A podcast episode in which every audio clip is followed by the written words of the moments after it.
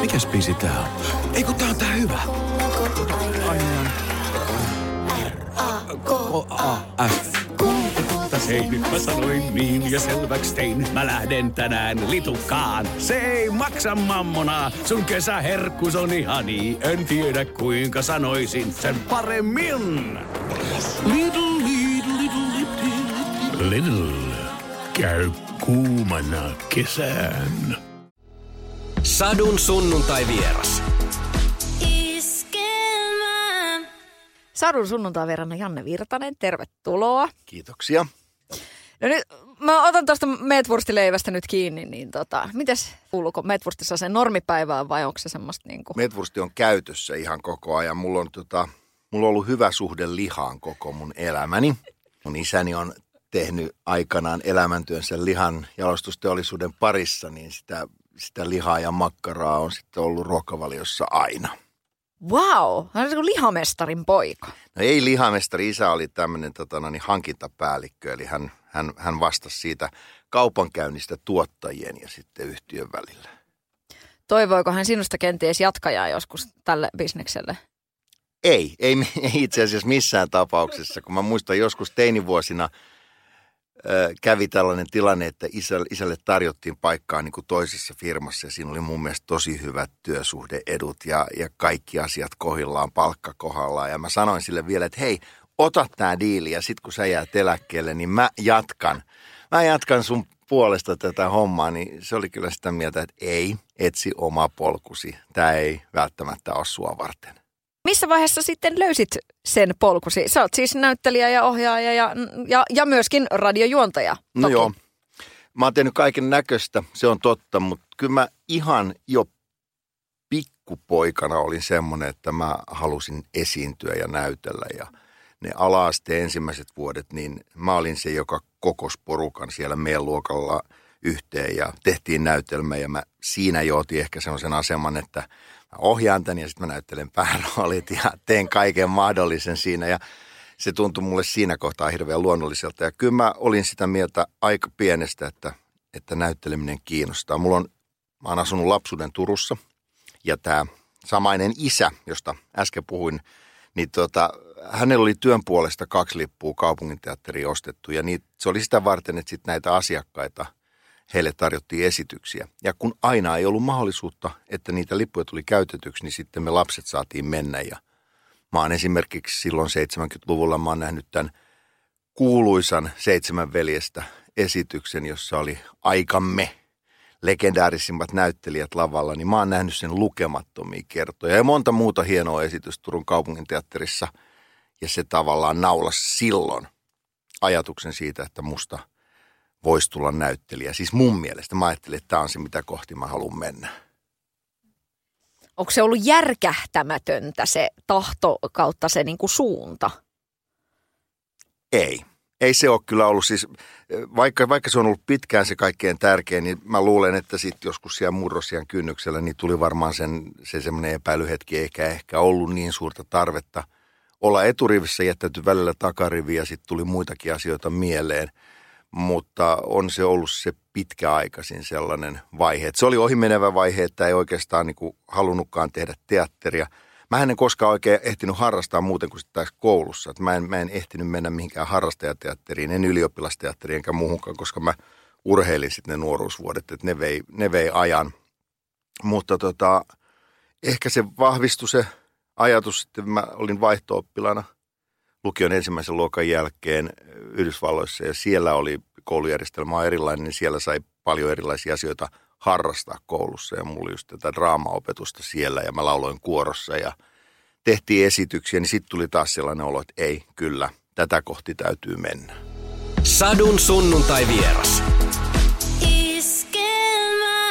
Miten se toi esillä olo, se, että on valtava palo esiintymiseen, niin onko se, millainen palo se sulla on ollut ja jotenkin mitä se sun käsityksen mukaan ihmisessä on? Se, että joku haluaa esiintyä. Se on hyvä kysymys. Mä luulen, että se on jokaiselle pikkusen erilainen. Mulle lapsena se oli huomiohakuisuutta. Mä jotenkin vaan halusin, että hei, tykätkää musta tai jotain vastaavaa. Että, tai ei aina ehkä niin tykätäkään. Mä ajattelin se joskus niinkin selvästikin, että se huomio voi olla myös negatiivista. Että niin kuin kaikki julkisuus on hyvästä, sanotaan jossain tilanteessa. Ja mä koen, että mulla ei ole enää ollut moneen vuoteen sellaista tarvetta päästä sitten eturiviin. Se oli silloin nuorena oikeastaan vaan pelkästään. Et sitten kun pääsi opiskelemaan ja tuli alalle, niin ei sitten enää ollutkaan semmoista tarvetta. Ja mun mielestä se yhä enenevissä määrin vähenee koko ajan. Että musta on kiva tehdä mielenkiintoisia töitä. Ja jos sen mukana tulee sitten se pakollinen esilläolo, niin mikä et ei, mutta en enää kyllä, en ota yhteyttä hei, että tehtäisikö musta juttu. Ai, mutta onko tämmöinen vaihe joskus ollut? Ei niin, nyt varsinaisesti niin, suoraan. Mä viittaan koko ajan siihen niin kuin nuoruuden kokemukseen tuolla esillä, että hei huomatkaa, mutta ei nyt, ei enää sitten. Ei sen jälkeen, kun on tullut varsinaisesti alalle. Onko sulla ollut jotain tämmöisiä niin kuin hulttiovuosia siellä, niin kuin jotain koheltamisia nuoruudessa? Tai jossain kohtaa tässä niin kuin kasvamisen myötä? Olen mä ollut varmaan sellainen koheltajakin. Se murrosikä on ollut aika kivulias ja ne lukiovuodet.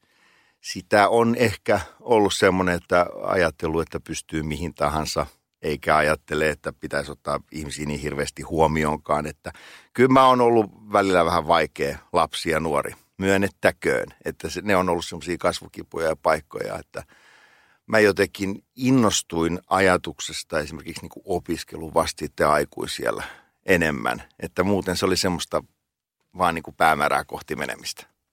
Sullakin jälkikasvua on, niin milläs tavalla sinä sitten kenties otat tyttären teini-iän vastaan nyt sitten, niin kun peilaa näihin omiin vuosiin? Se on hirveän vaikeaa ajatella, koska mä huomaan, että mä olen aika tiukka tietyissä asioissa. Ja mä yritän, herraistos, yritän olla paras mahdollinen. Mä yritän peilata siihen, mitä mä oon tehnyt, mutta kyllä mä huomaan, että mä oon tietyissä asioissa tosi tiukka just sen takia, että mä toivon, että tyttäreni ei tekisi niitä virheitä, mitä itse on tehnyt.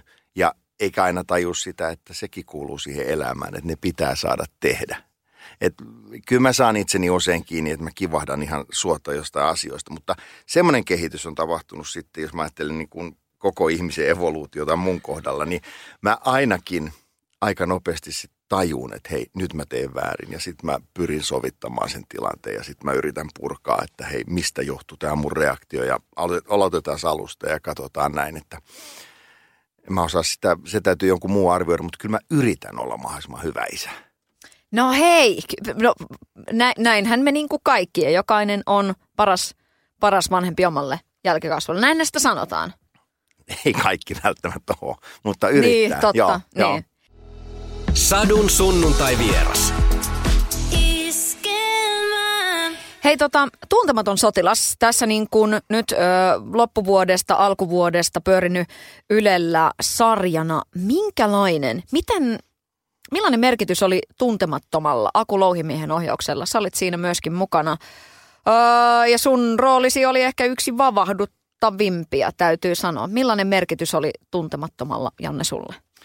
Mä olin tosi iloinen, että mä pääsin mukaan. Mä tiesin, että Aku oli suunnitellut tämän elokuvan tekemistä jo pitkään. Ja mä huomasin myös, että vuodet vierii ohi ja tajusin, että nyt ne roolit häviää, mitä voisi oikeasti tehdä. Et siinä mielessä mä olin todella kiitollinen, että mä sain tehdä tuon Eversti Luutnantti Karjulan roolin tuossa Tuntemattomassa sotilassa. Mun mielestä se on yksi parhaista sotakuvauksista, mitä on tehty. Se on selvästikin suomalaisen elokuvan yksi merkkipaaluista joka tapauksessa, että siinä se tarina toimii. Tiedän, että on niitä ihmisiä, jotka ei pysty katsoa mitään muuta kuin Edwin Laineen Tuntemattoman versiota ja vannovat sen nimeä ja sanoo, että se on ainoa oikea ja kritisoidaan sitä, että on turha tehdä uutta tulkintaa. Mutta siihen voi kyllä sanoa sen, että ne uudet sukupolvet, tulevat vuosiluokat, jotka sitten haluaa tietää siitä, että mitä tapahtui Suomen historiassa, niin niitä on vaikea saada innostumaan 50-luvun loppupuolella tehdystä elokuvasta, koska näyttelijät ei ole tuttuja ja tekniikkaa erilaista. Niin sen takia tarvitaan uusia tulkintoja aina aika ajoin. Millä tavalla tuommoinen rooli niin kuin näyttelijä itseään puhuttelee? Kuitenkin sillä tavalla, että meiltä kaikilta löytyy ne tietyt kytkökset. On niin kuin sillä tavalla, että isoisät on kenties ollut rintamalla ja näin poispäin. Niin miten sä jotenkin ajattelet sitä, että kun kuvaukset oli ja muuta, että siellä oltiin niin kuin aika niin kuin aikamoisissakin olosuhteissa kuulemani mukaan, niin oliko toi jotenkin erilaista tehdä sotaelokuvaa kuin sitten jotain muuta roolia? On se varmasti erilaista tehdä kuin tavallista niin kuin tässä ajassa olevaa tarinaa, että olosuhteet on jo poikkeukselliset. Mä nyt tietysti, koska mä näyttelin Eversti Luutnanttia, joka tulee lähinnä elokuvan loppupuolella mukaan, niin mä en saanut kokea sitä raskautta, mikä ton konekivärikomppanian miehet sitten ne eli yhdessä ja oli kenttäolosuhteista ja haki sitä tavallaan tunnelmaa ja myös, että se porukka hitsautuu kasaan. Ja se olisi ollut varmasti hieno kokemus myös. Mutta jo se, että sai olla tuollaisessa koneistossa mukana, niin on sillä ihan valtavan iso merkitys ja pistän sen sydämeen ja muistelen sitä lämmöllä kyllä vielä kaiken jälkeenkin. Ja väki on katsonut, yleisöä on ollut, totta kai leffateatterissa oli väki katsomassa ja nyt sitten Ylen sarjaversioa, niin kyllä on niin kuin miljoonat paukkunut. Miltä se on tuntunut? Se on hieno, mä oon iloinen Akunkin puolesta totta kai ja koko ryhmän puolesta, että silloin kun tehdään jotain, niin onhan se tietysti toivottavaa, että se saavuttaa myös yleisönsä. Että on sillä valtava iso merkitys ja nyt monet on sanonut, että tämä TV:ssä nähtävä sarjaversio, jossa on paljon enemmän materiaalia, niin se tietyllä tavalla toimii vähintäänkin yhtä hyvin ja nostaa ehkä tiettyjä asioita eri tavalla ylös. Mun täytyy myöntää, että mä oon pantanut sen katsomista. Mulla on kaikki osat itsellä tallella ja aion uhrata yhden vuorokauden siihen, että katson se sitten kerralla läpi. Miltä sinusta tuntuu katsoa omia roolisuorituksia jälkikäteen? Toisethan ei pysty, että sillä ei. Että mikä on tehty, niin se on tehty ja näin. Mutta mihin koulukuntaan sä meet? Kyllä mä katson kaiken varmaan, minkä mä oon tehnyt, mutta en sillä tavalla intohimoisesti, että mä tekisin merkintöjä, että nyt tossa kohtaa teen virheen, toi meni hyvin, toi kannattaa muistaa, tota älä ikinä enää tee. Ei sillä tavalla, mutta mun mielestä on ihan hyvä, että ne tulee kyllä katsottuakin, mutta se ei ole elämänkuoleman kysymys. Sitten on, kun on sellaisia joskus jotain produktioita tai tuotteita, esimerkiksi Uusi päivä, jossa sitä massaa oli niin hirvittävän paljon. No mä työn puolesta jouduin katsoa sitten sitä muuta, mutta siinä kohtaa en ehkä niinkään seurannut sitä, että mitäs mulle tuolla tapahtuu. Mutta mun mielestä ne on ihan hyvä katsoa. Kyllä siinä pieni opinpaikka on, mutta niin kuin sanoit itsekin, että jotkut on sellaisia, että se on tehty, ei sille mitään enää voi, niin se on tietysti totta. Mutta siinä on se toinen totuus, että voi sieltä jotain oppiakin. Kyllä ihmisillä on maneereita, niistä voi yrittää joskus päästä eroon ja jotain asioita voi yrittää vahvistaa. Jos huomaa, että puhe ei ole riittävän selvää, niin okei, tuohon mä kiinnitän huomiota, niin kyllä mun mielestä katsoa kannattaa. Sadun sunnuntai vieras. No Sorjonen. Iso niin kuin sarja tässä maassa jotenkin sillä, että nyt tämä niin kuin toinen kausi, mitä tuossa niin kuin Yle Areenasta on tullut katsottua ja muuta vastaavaa, niin on ollut kyllä niin kuin tosi rajua. Nythän sitten ilmeisesti tässä niin kuin lisää tehdään. Kyllä, 3. tuotantokausi on parhaillaan työn alla. Että kyllä sitä tehdään, että Suomi on ottanut ison harppauksen siis tekemisessä ja vaikka Sorjonen jollain tavalla on vähän sellainen siltapastissi, näin on sanottu, niin mitä sitten? Me kuitenkin tarvitaan niitä omia teoksia myös, mitkä vie tekemistä eteenpäin. Ja nyt näkee, että Suomessa tehdään paljon tämmöistä skandik-nuoria tai rikosgenreä olevaa asiaa. Jotkut kuittailee siitäkin, että senkin juna meni jo. Mutta jos on siinä jälkijunassa, niin kyllä ne silti täytyy tehdä ja mun mielestä on hienoa. Ja nyt mä näen, että tapahtuu paljon sellaista hyvää, että ohjaajia kiinnitään tekemään muualle. Näyttelijät, jos ei nyt varsinaisesti kansainvälisesti breikkaa, niin pääsee kuitenkin mukaan tuotantoihin. Ja nämä suomalaiset tuotannot myös niin kuin kelpaa ulkomailla. Oli sellainen aika, että maailmalla ihmiset ei pystynyt katsomaan mitään sellaisia sarjoja, missä on tekstitykset. Että suomalaiset on oppinut sen väkisinkin alusta asti, mutta ei noissa isoissa maissa. Siellä aina dupataan ja sitten se kynnys on aika iso, että niitä lähdetään kääntämään. Niin nyt näyttää siltä, että näiden suorapalvelutoista, näiden palveluiden myötä niin sitä tavaraa voi tuupata joka puolelle. Ja se parantaa myös nyt sitten sitä kykyä tehdä tuotantoa täällä Suomessa, että tavallaan saadaan pelimerkkejä lisää, niin hyvältä näyttää. Sitä harmillisesti välillä kuulee, että on niinku niitä tyyppisiä, että en mä viitti katsoa mitään suomalaista, kun ne suomalaiset leffat on sitä ja tätä ja tota. No okei, sekin on varmaan niinku monenlaista palautetta tässä niinku kuuluu, mutta miten, niin kuin, tässä nyt 2019, miten ylpeänä sä oot niin kuin, suomalainen näyttelijä, sä oot mukana monissa, niin kuin, sä oot ohjaajana, näyttelijänä, niin miten ylpeästi tässä niin kuin, tehdään suomalaista niin kuin, näyttelijäosaamista, niin kuin, sitä niin kuin markkinoidaan eteenpäin ja maailmallakin aika hyvin niin kuin tähdet loistaa. Kyllä mun mielestä koko ajan eteenpäin mennään. Että kyllä se tekemisen taso on ollut varmasti hyvä jo pidemmän aikaa. Nyt sitten ehkä etsitään vielä sitä omaa tapaa kertoa, että löytyisi tämmöisiä kansainvälisiä tarinoita, mutta sekin kehittyy koko ajan. Kyllä mä oon ylpeä aina ollut siitä, että mä oon suomalainen, niin miksei myös suomalaisesta näyttelijän työstä tai ohjauksesta tai käsikirjoittamisesta, kaikesta siitä voi olla kyllä ylpeä. No Uusi päivä, päivittäissarjan ohjaajanakin sut tunnetaan, niin millaista niin kuin se puuha sitten on, kun tehdään sillain niin kuin tosi tiiviisti ja niin kuin tuommoista niin kuin päivittäistuotantoa? No se on toki erilaista tehdä sarjaa. Uutta päivää esimerkiksi tehtiin niin, että valmistui keskimäärin 100 jaksoa vuodessa, mikä on iso massa, puolen tunnin jaksoja tai vähän puolen tunnin. Se on vähän niin kuin, että menisi tehtaalle töihin, mutta ei negatiivisessa mielessä, mutta sillä tavalla, että pitää tulla valmista. Se lähtee ihan sieltä tarinan kehittämisestä lähtien. Se storytiimin täytyy kehittää tarinaa koko ajan ja näyttelijöiden pitää pitää se roolihahmonsa kasassa ja ohjaajien tehtävä on kuitenkin kertoa se tarina niin, että se toimii ja menee eteenpäin, niin se on työntäyteistä, mutta olen mä siitä ihan hirvittävän kiitollinen, että mä sain olla pääohjaajana tuommoisessa tuotannossa yli 6 vuoden ajan ja henkilökohtaisesti ohjasin pitkälti 200 TV-sarjan jaksoa, että kyllä se praktiikka kasvaa, kehittyy, siinä näkee, että mikä toimii, mikä ei, niin onhan se ihan valtava pääoma.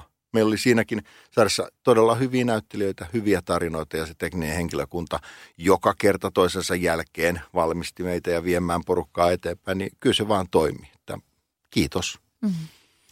No sitten noissahan just tulee, että no niin, nyt katsojaluvut sukelsi ja nyt ne meni ylös ja muuta. Ja se tavallaan niin kuin, tommosista nopeasti tulee niitä niin kuin vedetään otsikoita, että hei nyt tää floppasi ja muuta. Niin mitä sä sanot sillä lailla, että seurasitteko te kuinka paljon esimerkiksi katsojalukuja tai mitä niillä oli sitten sillain merkitystä siinä päivittäisessä tekemisessä?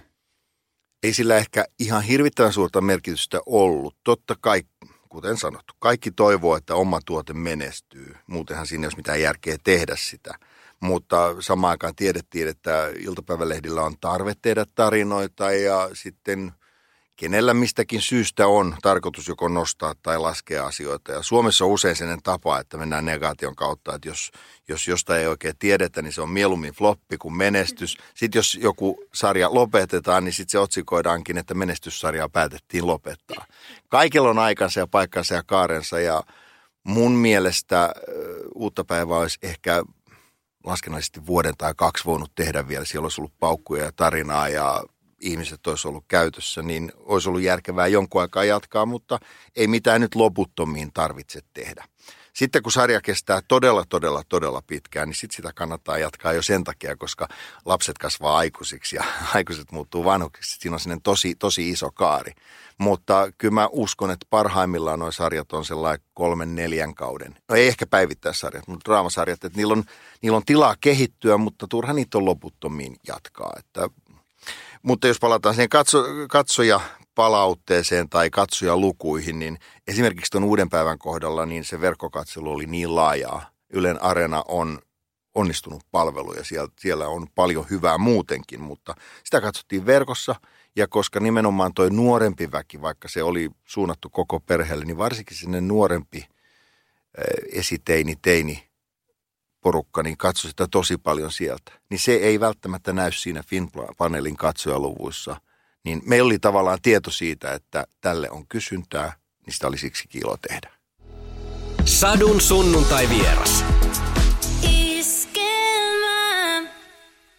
Janne, viime vuosi oli sulle hyvin käänteentekevä. Menetit vaimosi. Millä tavalla tässä nyt, kun uusi vuosi on alkanut ja niin kuin elämä on mennyt eteenpäin, niin millä tavalla on, Janne, suru muuttanut muotoa?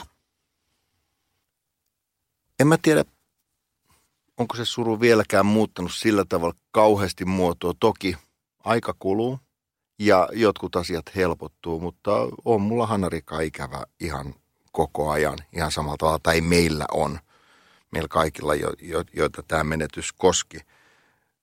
Kun mä katson nyt taaksepäin, niin siinä tietysti meni ensimmäiset viikot ja ehkä ensimmäiset pari kuukauttakin semmoisessa vähän niin kuin sumussa. Mulla oli töitä siinä kesken ja se oli ihan sellainen niin kuin hyväkin tapa tavallaan käsitellä sitä tilannetta, että hoitin ne työt alta. Sitten siihen tulee rinnalle sellaiset käytännön asiat, mitkä liittyy läheisen kuolemaan, ihan tällaiset juridisetkin ja asian selvitykset. Ne tulee siinä sitten seuraavaksi. Sitten on hautajaiset ja kaikki tämä. Ja kaikki ne tuntuu. Huomasi, että välillä tuli semmoisia aikoja, että pystyi olemaan ihan normaalisti, eikä se ihan koko aikaa ollut mielessä. Sitten se taas tulee. Se menee semmoista aaltomaista liikettä, että sitten se suru ja ikävä nousee taas pintaan. Se on jonkun aikaa siinä ja sitten elämä taas jatkuu. Ja nämä välit sitten vähän niin kuin leviää, että se normaali arki ottaa isomman osan ajasta. Mutta vieläkin. Mä oon sellaisessa tilanteessa, että en mä esimerkiksi kotona ole pystynyt kauheasti tekemään semmoista suursiivousta, mikä poistaisi niin kuin jonkun menneen osan elämästä, vaan siellä kotona näyttää hyvin siltä, että Hanna-Riikka olisi siinä arjessa mukana vieläkin. En mä tiedä, mitä se tarkoittaa tai missä kohtaa se aika tulee. Mä luulen, että tässä täytyy vaan mennä nyt silleen, mennä siltä niin kuin tuntuu. Ei siihen oikein osaa mitään muuta sanoa. No, hänen poismenonsahan kosketti tosi laajalti Suomessakin, niin minkälaisia, niin kuin, millä tavalla ihmiset ovat sulle surunvalittelua laittaneet? Varmaan niin kuin, kun väyliä on nykypäivänä niin monenlaisia, kuinka paljon sä oot saanut viestejä ja niin kuin osanottoja? On tullut viestejä paljon. Vähän hämmentynytkin siitä, että miten täysin tuntemattomat ihmiset on lähestynyt. Niitä on tullut usein just jonkun. No, jotkut lähetään sähköpostia ja tekstiviestiäkin, koska sekin on mahdollista, että jos on niin kuin salasta osoitetta tai mitään, mutta sitten esimerkiksi niin kuin Messengerin kautta tulee todella paljon viestejä. Monet on sellaisia, että ihmiset on vähän samassa tilanteessa ja se on vähän semmoista vertaistukea puolin ja toisin. Sellaisiin viesteihin olen yrittänyt vastata niin paljon kuin itsellä on ollut energiaa. Sitten tulee ihan siis satunnaisiin muitakin. Kukaan ei oikeastaan koskaan sanonut mitään ilkeätä. Joku voisi ajatella, että miksi kukaan sanoiskaan, mutta kyllä sellaistakin tietysti sattuu. Kun lehdet kirjoittaa, Hanna-Riikan kuolema tietysti nousi sellaiseksi kansalliseksi aiheeksi, että sitten oltiin todella monessa lehdessä ja todella paljon. Ja ihmiset ei aina taju sitä, että ne jutut generoi juttuja lisää, että siellä ei ole välttämättä minä esimerkiksi äänessä kovinkaan monta kertaa, mutta sitten siitä samasta aiheesta eri kulmasta tehdään asioita, niin ei pitäisi koskaan katsoa tietenkään näitä kommenttikenttiä, mutta kun välillä katse osuu sinne, niin kyllä mä muistan, että jossain luin, että joku tosissaan kirjoittaa, että miksi tuo ihminen tällä asialla nyt ratsastaa ja haluaa julkisuutta, koska ei kyse ollut siitä. Mä valitsin vaan sen saman tavan, miten Hanna-Riikka oli käsitellyt omaa sairautta oikeastaan koko elämänsä. Ei Hanna niin kuin koskaan tehnyt siitä juttua, että hei, että mulla on nyt tämmöistä, kertokaa, vaan hän puhui sairaudestaan silloin, kun sitä kysyttiin. Myös kahden kesken ihmisten kanssa, jotka hänet pysäytti, mutta myös sitten lehtien palstoilla siksi, että hän ajatteli, että siitä voisi olla apua ja olikin, koska ne oli usein just nimenomaan sitten ihmisiltä kiitoksia, mitä hänelle tuli. Ja mä ajattelin, että ehkä munkin on syytä puhua siltä, mistä musta tuntuu. Ja mä oon sitä mieltä, että se on ihan oikea ratkaisu, koska aikaisemmassa elämässäni mä oon aina pyrkinyt niin kuin käsittelemään ikävät ja oikeastaan iloisetkin asiat itteni kanssa vaan, ilman että mä levittäisin sitä mihinkään suuntaan. Ja mun mielestä siinä on sellainen vaara, että voi ajautua syvempään kuoppaan ja sellaiseen kuiluun, mistä ei sitten pääse poiskaan. Niin nyt mä olen pystynyt puhumaan sekä ystävien, mutta myös ihan tuntemattomien ihmisten kanssa siitä, että miltä tuntuu, mikä on kaikkein kamalinta tai mitä hyvää mahdollisesti jostain tilanteesta löytyy. Sadun sunnuntai vieras. Mikä sun mielestä on niin kuin tässä maassa? Hanna-Riikka oli monessa niin kuin projektissa mukana. Hänen äänensä esimerkiksi niin kuin laulujen kautta on niin kuin meillä ei oikeastaan niin kuin kaikille tuttu, mikä oli sun mielestä jotenkin niin kuin semmoinen hänen niin kuin perintönsä meille niin kuin tällä niin kuin musa- ja viihdekentällä. Mä en tiedä, osaanko mä sitä perintöä ihan täysin määritellä. Toki Hanna lauloi paljon sekä Taikapeili ja sitten Adiemus ja tällaiset Aija ja muut projektit, mitkä oli. Mutta Hanna teki studiomuusikkona paljon töitä, lauloi paljon taustoja ja artistien kööreissä ja sitä tietysti teki. Mutta Hanna oli hirvittävän hyvä opettaja. Että se tuolla Uudessa päivässä esimerkiksi Hannalla oli kaksi roolia, että hän näytteli musiikinopettajaa Lissua, mutta hän oli myös musiikinopettaja ja musiikkituottaja siinä sarjassa, että yhdessä työkavereidensa kanssa tavallaan loi sen koko musiikkimaailman siihen sarjaan. Hanna sävelsi ja teki paljon tekstiä ja paljon sitä, että se tapa, miten hän kohteli ihmisiä ja myös pyrki jakamaan sitä omaa näkemystään ja osaamistaan, niin se on ehkä se mun mielestä paras perintö, mikä voi olla. Tietysti varmastikin esimerkiksi monien laulujen kohdalla niin muistoja on valtavasti. Mikä on, Janne, jotenkin semmoinen niin kuin yksi laulu kenties ylitse muiden, joka on niin kuin sun ja Hanna-Riikan? Toi on kyllä aika mahdoton kysymys. Siellä on niin monta sellaista, että mä ehkä edes... En mä osaa tähän kohtaan kyllä, ikävä kyllä, en osaa poimia. Se olisi hienoa, että olisi aina semmoinen niin kuin näppärä ja hyvä vastaus jokaiseen tuollaiseen kysymykseen. Mutta kyllä se mulle on niin kuin se kokonaisuus, mikä vaan se tulee. Se voi olla ääni, se on kuva. Se voi olla joku tuoksukin, mikä tulee. Että se on monen asian summa. Mm. No, tämmöisen kokemuksen jälkeen, niin Janne, mitä rakkaus on? Rakkaus on sitä, että antaa tilaa toiselle ja välittää siitä toisesta niin paljon, että on valmis tekemään sen toisen ihmisen eteen melkein mitä tahansa. Rakkaus on luopumista ja rakkaus on uuden löytämistä. Että se on niin valtavan laaja käsite. Kyllä mulle se rakkaus ehkä varsinkin näyttäytyi silloin niinä viimeisinä aikoina, mitä meillä oli yhdessä. Että mä loppuun asti jaksoin toivoa ja uskoa, että tästä mennään yli. Koska aikaisemminkin oli ollut sellaisia vaikeita hetkiä, joista piti taas toipua ja elämä jatkuu. Mutta loppuun asti mä toivoin ja uskoin, että kyllä asiat muuttuu vielä paremmiksi ja saadaan se semmoinen parempi aika. Sitten kun huomaa, että toinen ei enää jaksa. Ensin kivut oli niin kovia, ettei jaksanut sen takia olla. Sitten ne kivut saatiin taltutettua, mutta siinä on se varjopuoli, että sitten se ihminen häviää sinne taustalle. Ja mä huomasin, että mä niin kun olin valmis tinkaamaan kaikesta koko ajan, että okei, ei ole enää yhteisiä niin kun kävelyretkiä. Selvä, nyt ollaan vaan tässä. Sitten huomaa, että ei enää pysty edes niin kauheasti keskustelemaan asioista. Loppujen lopuksi on iloinen vaan siitä, että se toinen vielä on siinä. Niin kyllä mun mielestä se on rakkautta, että siinä kohtaakaan ei niin kuin ajattele, että miksi tässä niin kuin mulle näin kävi, että ei sitä käännä niin päin, vaan sitä toivoo vaan sille toiselle mahdollisimman parasta. Sadun sunnuntai vieras. Iskelmä. Kotoa löytyy tytär Vieno. Janne, millainen isä sinä olet? No, Vieno oli meille lahja ja kun sitä lapsen saantikaan ei ole aina niin kuin ihan itsestään selvää, niin sitä monta vuotta jouduttiin odottamaan sitä hänen tuloa, että kunnes sitten niin kuin onnistui ja saatiin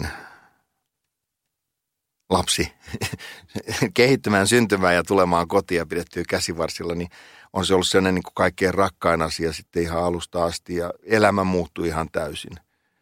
Ainakin mulla ja meillä, että kun tulee sellainen tilanne eteen, että pitää pitää jostain huolta, niin siinä muuttuu kyllä sitten ne prioriteetit ihan kokonaan. Ja kyllä sitä... Kaikki varmaan yrittää olla parhaita mahdollisia vanhempia ihan koko ajan. Ja sellaisia pyhiä päätöksiä tehdään, niistä pidetään parhaalla mahdollisella tavalla kiinni.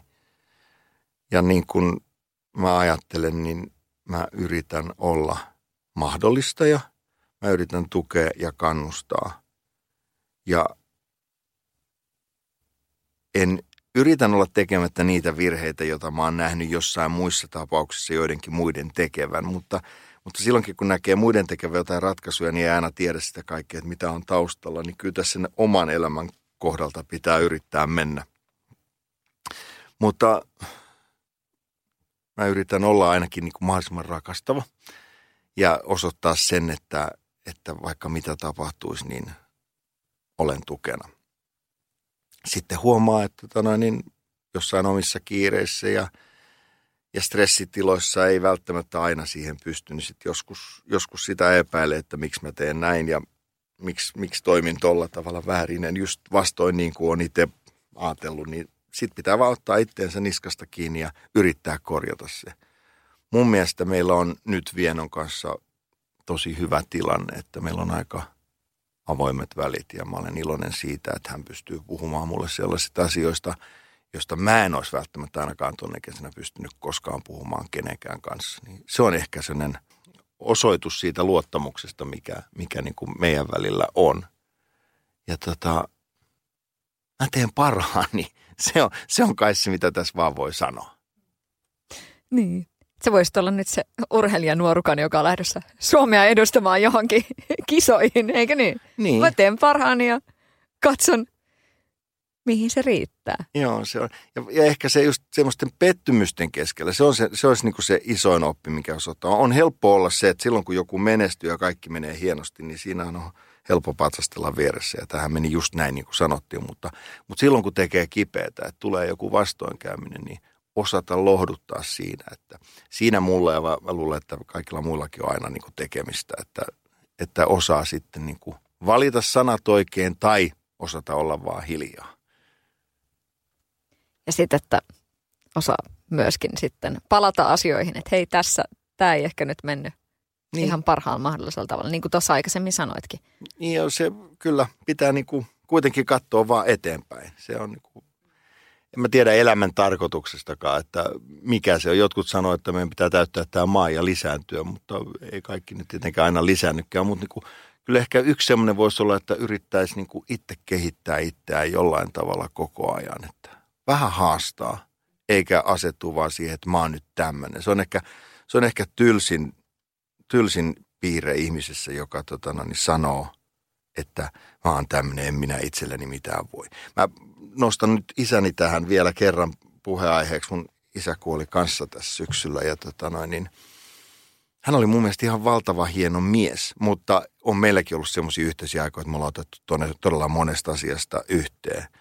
Ja isä oli aina sellainen, että ei hän muutu, että älkää yrittäkö häntä muuttua. Mutta niin vaan hänkin muuttui viimeisten vuosien aikana, että oman puolisonsa äidin kuolema muutti jo paljon, mutta sitten tuossa niin kuin viime aikoina, niin sieltä löytyi sellaisia rakastavia sanoja meitä lapsia kohtaan tai lastenlapsia, mitä kans ei olisi ajatellut, että se hänen luonteelle olisi tapahtunut. Hän on ollut kans oma aikansa tuote ja omanlainen, mutta kyllä muutosta tapahtuu. Tämä on koulutusmatka tämä elämä ja ennemmin tai myöhemmin me opitaan kaikki jotain. No oppimisesta puheen ollen. Mitäs mä nyt oon kuullut vähän sun opiskelujuttuja Tampereella? Joo, mä olin jo pitkään ajatellut semmoista, että mun kiinnostaisi kirjoittaminen ja nimenomaan toi TV-sarja tai elokuva käsikirjoittaminen. Ja viime vuosi sitten tammikuussa päätin hakea, että tuolla Tampereella on semmoinen 1,5 vuoden maisteriohjelma, englanninkielinen käsikirjoituskoulutus ja hain siihen ja pääsin. En tietenkään silloin tiennyt, että elämä tulee heittämään tommosen tilanteen eteen, joka tietysti oli oma haasteensa, mutta itse asiassa se on ollut vähän niin kuin siunauskin nyt tuossa kohtaa, että sai aloittaa jotain uutta, mikä ei muistuttanut niin kuin sillä tavalla vanhasta, niin musta on ollut äärimmäisen hienoa palata koulun penkille. Mulla on opiskelijakortti ja kaikki.